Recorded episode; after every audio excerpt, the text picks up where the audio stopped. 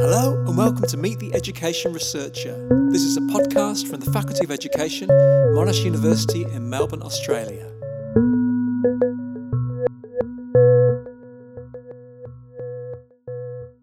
Hello, my name's Neil Selwyn, and in this episode of Meet the Education Researcher, I'm talking with Ole Erstad from the University of Oslo.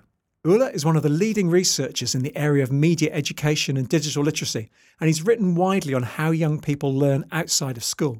So, in this conversation, we cover Ole's interest in informal learning and what role schools can still play in the 21st century. And we also talk about the role of literacies research and his interest in early childhood. But first off, I wanted to know how Ole had ended up working in the area of media education.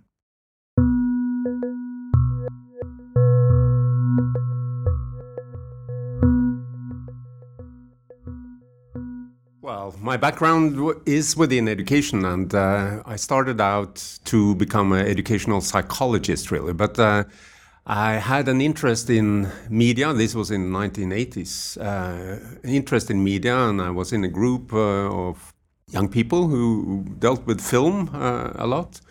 Uh, so I wrote a master thesis on film and audiovisual culture and how education deals with that. But I had a problem of finding a supervisor. Nobody wanted to supervise me within education. This didn't see a relevance of media within education. There were established fields.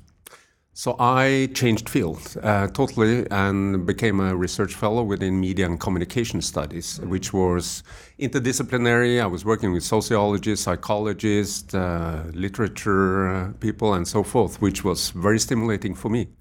But there I had a focus on media education. So that's really my background, uh, working on media education uh, as a topic. I worked outside of academia for some while in the telecom industry on users of the future, mobile technology, and so forth.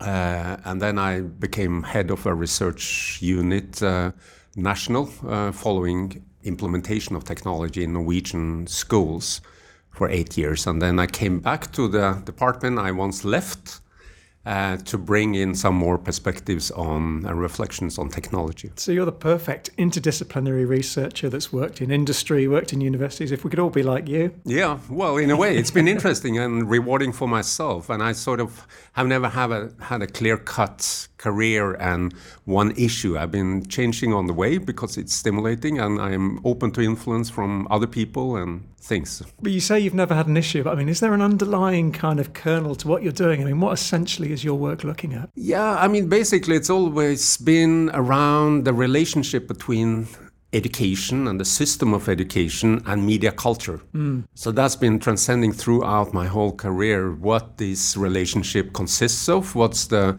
challenges, uh, and all, always also a focus on students mostly. I've been working on teacher with teachers and uh, also on um, school leaders um, and so forth. But it's been mainly been targeting young kids and how they experience education. Yeah. And media culture. But it's interesting you slipped from students to young kids because I mean, there's, there's two very different sides of the same coin. Yes. And I mean, you're interested in this difference between what kids are doing informally and what they're doing formally in schools. I mean, we're always being told that schools are out of date and are lacking relevance to what students are doing outside. I mean, is that really still the case in 2020? No, not really. It depends, of course, uh, both on the teachers, the levels, uh, and so forth. But I think most teachers are quite aware of this bridging and linking, and many of them are very experienced. Uh, what we found in our research is that they really the young people who are young teachers who are mostly insecure about how to handle this because it's a challenge often in classrooms. In my own research, it's grown on me in a way, so this insight. So I started with many projects in school, uh, working on technology implementation. Uh, I was very involved in digital competence as a concept and how that came into Norwegian curriculum around 2005 6. And I did studies in outside communities, gaming, and so forth. But it struck me what this linkage or uh, informal and formal, what we call informal and formal, are is experienced by young people because they are the ones who travel yeah. between the, what we call formal in schools, in institutional learning, and the informal, uh, which is very unclear uh, what it is really. Well, you say the informal is in, unclear, but you've done a lot of research on how young people do learn in informal contexts. I mean, what learning is actually taking place when you play on a sports team or a video game or have a meal with your family? Yeah, that's been interesting for us to to follow. So we've had two large-scale ethnographic uh, projects where we follow young people. We start in school spend eight months, get to um, build trust and understand some of the students, and we pick out some that we find interesting, high achievers, low achievers, boys and girls, and follow them into the community to really look at how they experience different kinds of activities they're involved in. They very seldom call them learning activities. No, no. That's something we put on it.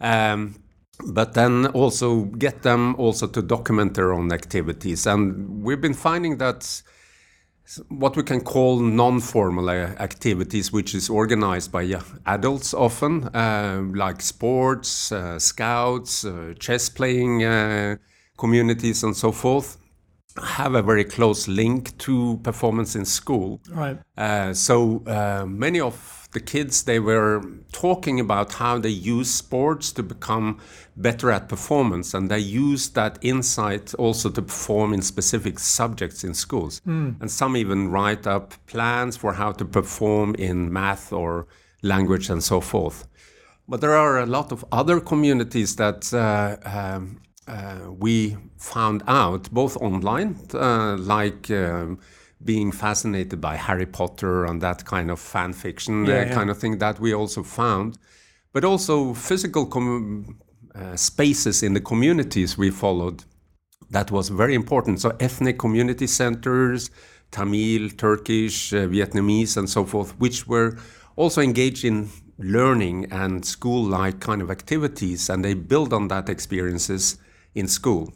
But in school, and the teachers we followed, they had no idea yeah. about the kids' out, uh, outdoor uh, everyday uh, life. So you seem to be describing a situation where the young person is having to take that expertise into school. I mean, is there a way for teachers or schools to kind of capture what's going on? Is there a kind of institutional response? Yeah, well, I, I would say there are three things that we found in our uh, research. Uh, so the first project we had, we're focusing on young people. The second project called Knowledge in Motion, focused both on uh, students but also on teachers. So what came out from that was partly that um, uh, teachers, uh, all of them were very engaged in trying to develop learning environments that engaged students and use their everyday uh, experiences and resources in different ways. So one issue was about learning identities and ways of positioning themselves as learners, the mm. students and how teachers have different kinds of insight uh, on the background of students.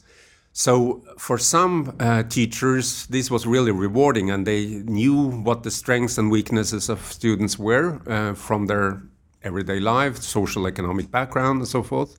But others have no idea. Yeah. Uh, the other element was where you try to have projects in school where you move into communities to museums uh, and so forth and take advantage of resources in the community. Uh, but from our view, the students have real problem of connecting this to knowledge building or knowledge development for themselves. It was fun, but we were very uncertain what kind of learning experience this really represented. And the third aspect was more on in-classroom interactions in learning activities, how teachers try to draw on ex everyday experience of students. Uh, they defined it as very important, but the students had real problems in uh, decoding what the teacher were really trying to do, yeah, referencing yeah. Uh, have you been in the forest, have you discussed uh, about uh, environmental issues and so forth. So the students were suspicious? Yes, in a way. They, they thought it was a game the teacher were playing and trying to crack what their everyday experiences were. Yeah. So um, it was it was not developing themselves as as learners as such. Uh, it became very school like. Yeah, and there is something about school, isn't there? So, I mean, one of the criticisms is that as, soon as schools try to do anything which is not kind of very formal, the, the magic or it just suddenly loses its allure. There's something about school that sucks the life out. Exactly and we found a lot. We did home visits and interview with parents also, and school is dominating uh, many of these young people's lives uh, through uh, extracurricular activities uh, in their uh, after school. Um, but also the way their parents talk about school and the importance of education. And we followed age groups from preschoolers to starting school, what it represents to start school, 10th graders who choose either academic or vocational, and when they a- end their schooling at the age of 18, 19. So maybe we just need to rebrand schools and reinvent them. I'm quite actually quite interested that your work does lend itself to thinking about how schools might be different. So, I mean, what insights have you gained in that respect? If you were in charge, what would schools be like? That's a tricky question and uh, challenging. We, we've had some discussions about that, and I think schools are important. Uh, if you go back to 100 years and Dewey and all those, they thematized some of these issues at that time. So for us, it's been important to try to challenge some of the educational research in our times, which focus very much on school as a system per se. Uh, and performance and so forth. That learning is much more, and try to unpack uh, how young people experience learning uh, in different settings. So I think still school is, has a very uh, important social function. It's where kids meet mm. and discuss, and the teachers are really important to try to challenge everyday experience and so forth. But we're very bound up by the institutional boundaries of a school as a building uh, and a classroom as a space. Uh, and these networking ways of thinking around learning and school, where school is not the only place, but museums, uh, other kind of spaces in communities, can be taken advantage much more, and the way we use technology to support that. So this idea of connected learning, for example. In a way, in a sense, yes, yeah. uh, but also more physical. That uh, the kids can uh, move out and and um, experience other kind of learning activities than this decontextual setting in school. So, I mean, moving on to another area that you're quite well known for. I mean, you've worked a lot in this area of digital literacies, new literacies, multi literacies. I mean, to what extent do these approach these literacies approaches offer a kind of basis for rethinking learning and what is learned? Well, my interest, and it, has been there almost from the beginning, and I was attracted by the new literacy uh, movement. Uh, and its focus mainly on practices, how literacy is seen within certain kind of practices, what learning and uh, uh, reading and writing is uh, all about, um, but also an understanding of contexts and mm. cultural context, uh, the diversity of how these practices plays out.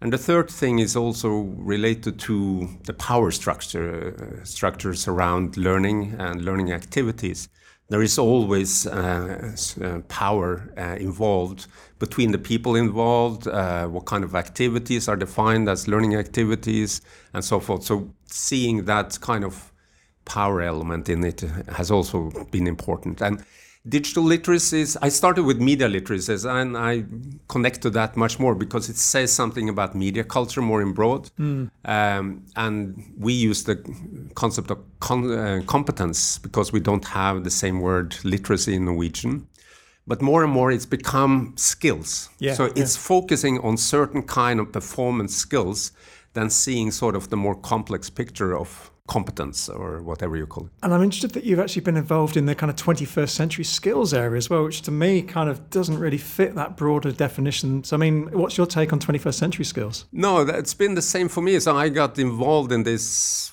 partly because I'm trying to write about media literacy, digital literacies, digital competence. And it started out as a very international uh, group of people that were brought together to try to define some uh, ways around uh, 21st century skills. It was a term that has been used for, for some time, but trying to point out some elements in the transformations of education and future competencies. Uh, so my interest was also this broader: uh, where are we moving? How do can we perceive uh, our education system in 30, 40 years, and what competencies uh, we need to develop within education system that also builds on sort of the competences in a digital culture.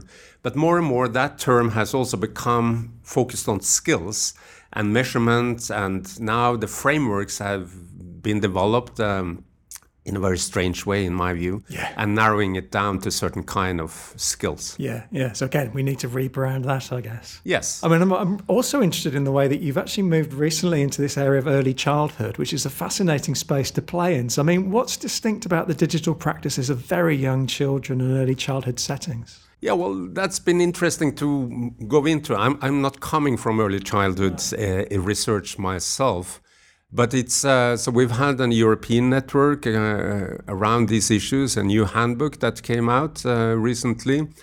And it's really to focus on how technology enters life from a very early age. And it's been going lower and lower in age groups in, in recent years through the mobile technologies and the iPads and, and so forth. So, to understand what impact or implications that might have in family life, in kindergartens, uh, and so forth. And that's been my interest to try to problematize what this is really all about. So, it's some aspect of this is related to touch and the way of tactile kind of intera- uh, interactivity interfaces um, before you even read or write yourself or learn uh, letters. Um, so kids can play apps and so forth and learn about things, but also do things for fun. But also the element of play and learning, Yeah. which is more distinct in uh, the early years of how you, you engage in activities where you learn something uh, and play around technology. But it's such a fast changing area. I mean, you read a lot about toddlers with iPads, but you also hear about the Internet of Toys. I mean, there's a lot to explore here. Yeah.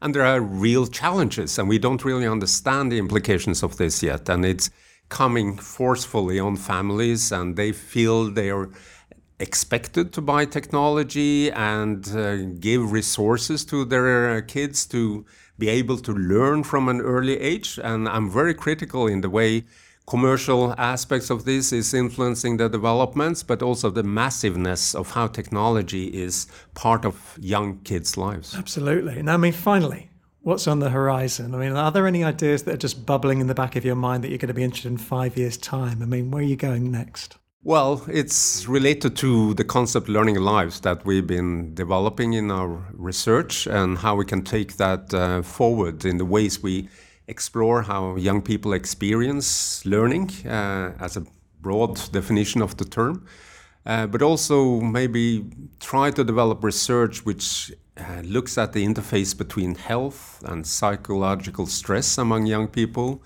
at these times uh, and relate to media culture people and also educational researchers uh, and try to develop methodologies also that way we can grasp more of the experiences of young people using technology but also broader understanding of their learning experiences And also pushing back maybe against the kind of medicalization of screen time and other moral panics around digital culture. Exactly, because at the moment it's very defined by certain people who have strong voices but have background within medicine or other fields than education or, or media and research, really. Well, you're going to have your hands full. That sounds like a hell of a lot to be getting on with. But I mean, fantastic. I mean, thanks ever so much for taking the time on. It's been fascinating to hear about your research. Good luck Thank in the you. future. Thank you very much.